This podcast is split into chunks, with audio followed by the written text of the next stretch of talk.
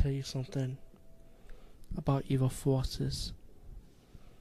They're very open to invitation and any form of invitation. Here's one story of that invitation. I grew up in a very strict religious household.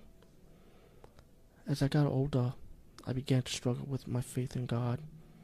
When I was a teenager, I became fascinated with the occult. I came to the conclusion that the best way to prove myself that God existed was to see if demons existed. I began collecting books about witchcraft and demonology. Looking back now, I realize how foolish I was. I didn't understand what I was getting myself into.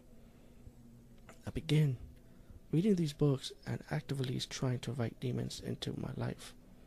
I would read passages from the books out loud, reciting long strings of demonic names, and I would draw satanic symbols on the walls and floors of my bedroom and try to cast summoning spells.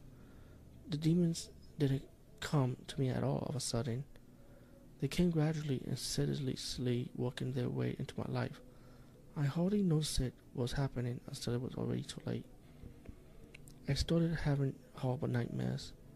I would wake up in the middle of the night and hear the sound of fate, laughter, or whispering. At first, I thought it was just my imagination. Then things started getting more intense. Sometimes I would wake up paralyzed. Sometimes I would feel my bed moving. Sometimes I would find all my sheets lying on the floor.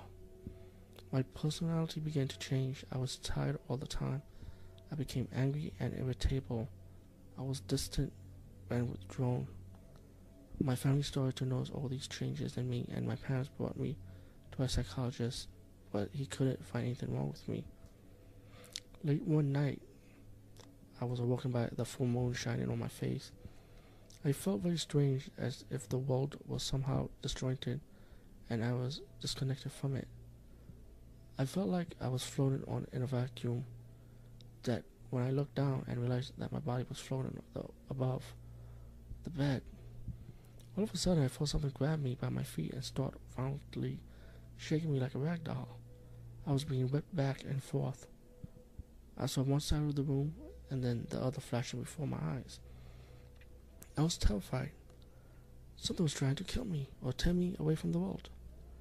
Eventually, it would stop shaking me, and I felt myself being pressed up against the ceiling, as if it was trying to crush me.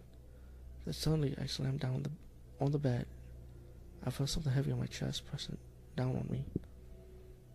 It was as if someone invisible weight was pushing me down and it was getting heavier and heavier. I was paralyzed and I couldn't catch my breath.